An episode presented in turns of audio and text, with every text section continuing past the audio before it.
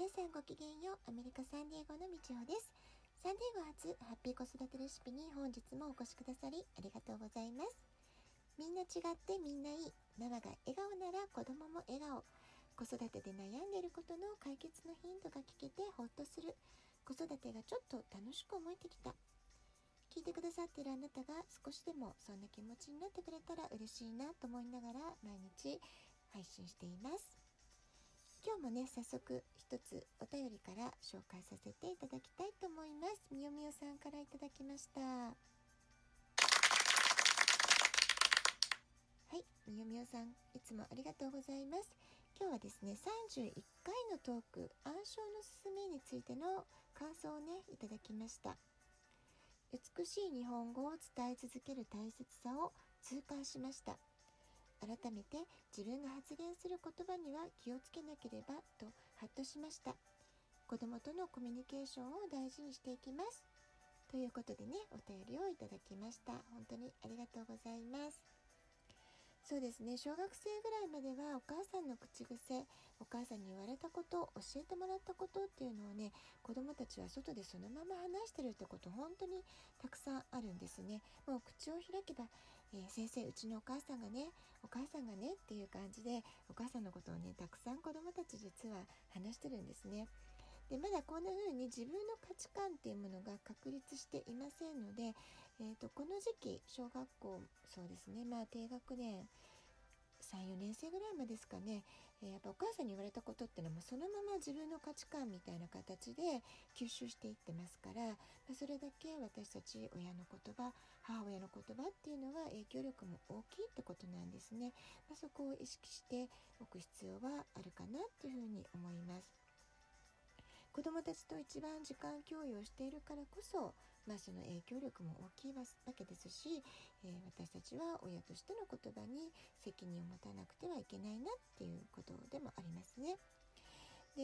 実際思春期になってかなりま反発したりとか子どもたちは子どもたちなりに親以外の例えばお友達の家庭であったりとか、えー、先生からの影響であったりとか先輩からの影響であったりとか、えーと、周りの世界からねたくさんの影響を受けるようになると親のことを全てね、えー、逐一聞いてくれるってことはなくなっていくわけなんですけれどもそれでも親がずっと心を込めて伝え続けてきたこと長くずっと言い続けてきたことっていうのはね何気ない会話で伝えてきたことであっても随分時間が経ってからあれ意外と子供には響いてたのかなってねそういうふうに気づかされることもありますのでやっぱり大事なことっていうのは言い続けていくっていうのは大事なんじゃないかなというふうに私は思っています。もちろんね子どもの個性や感受性によって響くポイントとか響く言葉は、まあ、それぞれ違うと思うんですね。ですけれども、まあ、親側としてここはママは譲れないとかどうしてもこの価値は大切だと思うから伝えたい価値観だよとか伝えたいメッセージだよっていうのがもしねあるんであればそこはねブレずに伝えていくってことが必要なんじゃないかなっていうふうに思います。で私の場合はですね、えーと、反抗期どうしたかっていうとですねあと男の子っていうのと性格と今いろいろあったと思うんですけども口で言っても言ってもなんか響かないな届かないなって時に、えー、どうしたかって言いますと時々手紙で伝えるようにしてたんですね。特に小学校ぐらいまでの間は要所要所で、まあ、これはちょっときちんと改まって伝えておきたいなっていう内容については手紙を書くようにしていました。で手紙だと、まあ、読んでくれたかどうかは意外とわからないことが多かったんですけれどもなんか届いてる感じがしたんですよね。で今はもう高校生なのでもう手紙お手紙っていうのもねさすがにうるさがられちゃいますからあのお手紙は書かなくなりましたけれども、まあ、メールで伝えたりとかテキストで伝えたりとかあの、まあ、改まってどうしても伝えたい時はメールですかねやっぱりちょっと文書で書くようにしたりそういう工夫をしています。まあ、そのお母様のタイプねお父さんお母さんのタイプとか子供の性格タイプによって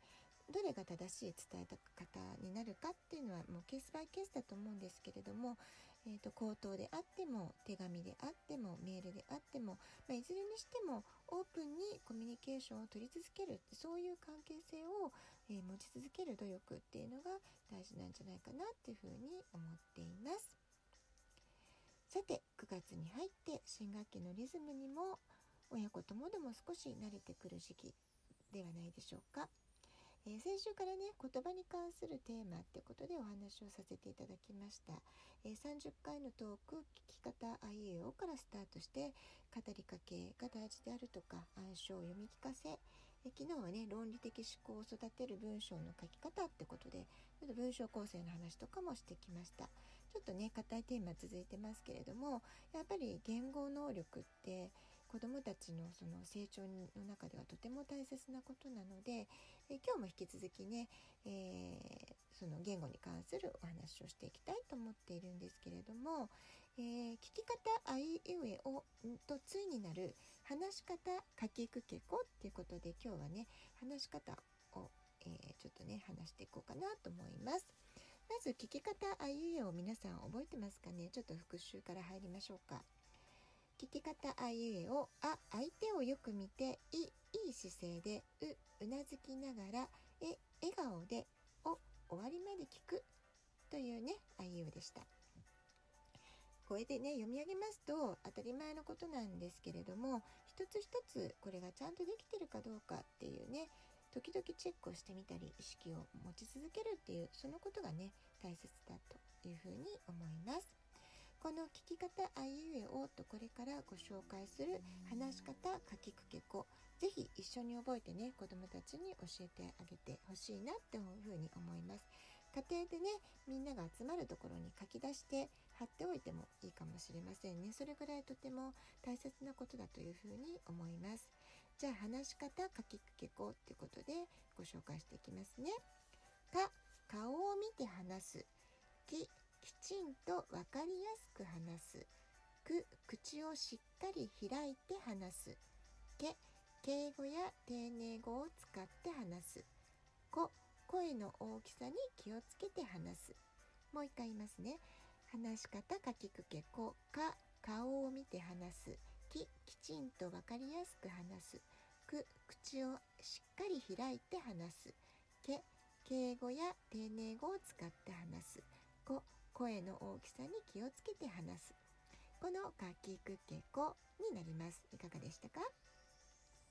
こうして大事なポイントを挙げてみることと、えー、聞き方に関しても話し方に関しても、まあ、こういう基礎を学ぶってことは礼儀やマナーを身につけていくことと共通的なところもあるんじゃないかななんていうふうに私は思いましたあなたはどんな風に感じましたか？特にねこのえー、話し方書きくけこの K の敬語の使い方ってね日本語を学ぶ上で一番難しいと感じる分野なんじゃないかなと思うんですね。で最近ではビジネスの場でも正しい敬語の使い方言葉遣いができない大人が増えているっていうね、まあ、そういう問題もよく、えー、文章で文章で見たり、えー、聞いたりするんですけれども、まあ、こういうものっていうのはもちろんお勉強として敬語を学ぶも大事なんですけれどもやはり子どもの時からの成長の過程の中で正しい言葉遣いに触れる体験が多かったかどうかっていうことがとてもね大きく影響してるんじゃないかなと思います。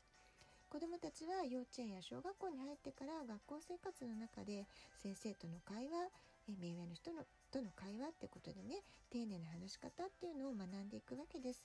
そして学習としてしっかり勉強するっていうのは小学校5年生6年生ぐらいから国語の学習の中で敬語っていうのを学んでいくんですね。もちろんこの国語の授業として教科書の中で学ぶってことも大切なんですけれども、まあ、先ほども申し上げた通りそれよりもっと大切なのは日頃の生活の中で状況を体験する中で使い方正しい使い方はどんなものかそういう体感と一緒にね覚えていくってことがとっても大切だと思います。とっさの場面で正しい言葉遣い正しい敬語がパッとね、えー、使えるようになるためには日頃から敬語を使ってる場面に遭遇したことがあるかどうか自分が実際使う場面を経験してるかどうかその場数がねとても大切なんじゃないかなと思いますマナーや礼儀と同じくらい、えー、敬語の使い方も大切ですので家庭でしっかり教えていってあげてほしいなっていうふうに思います。で子どもたちが敬語を使うべき場所で丁寧に言うべきところで、まあ、うまく言えなかったり間違った使い方をした時は、まあ、優しくね、えー、そばにいるお父様お母様があこういう言い方の方が正しい言い方なんだよっていうふうに教えて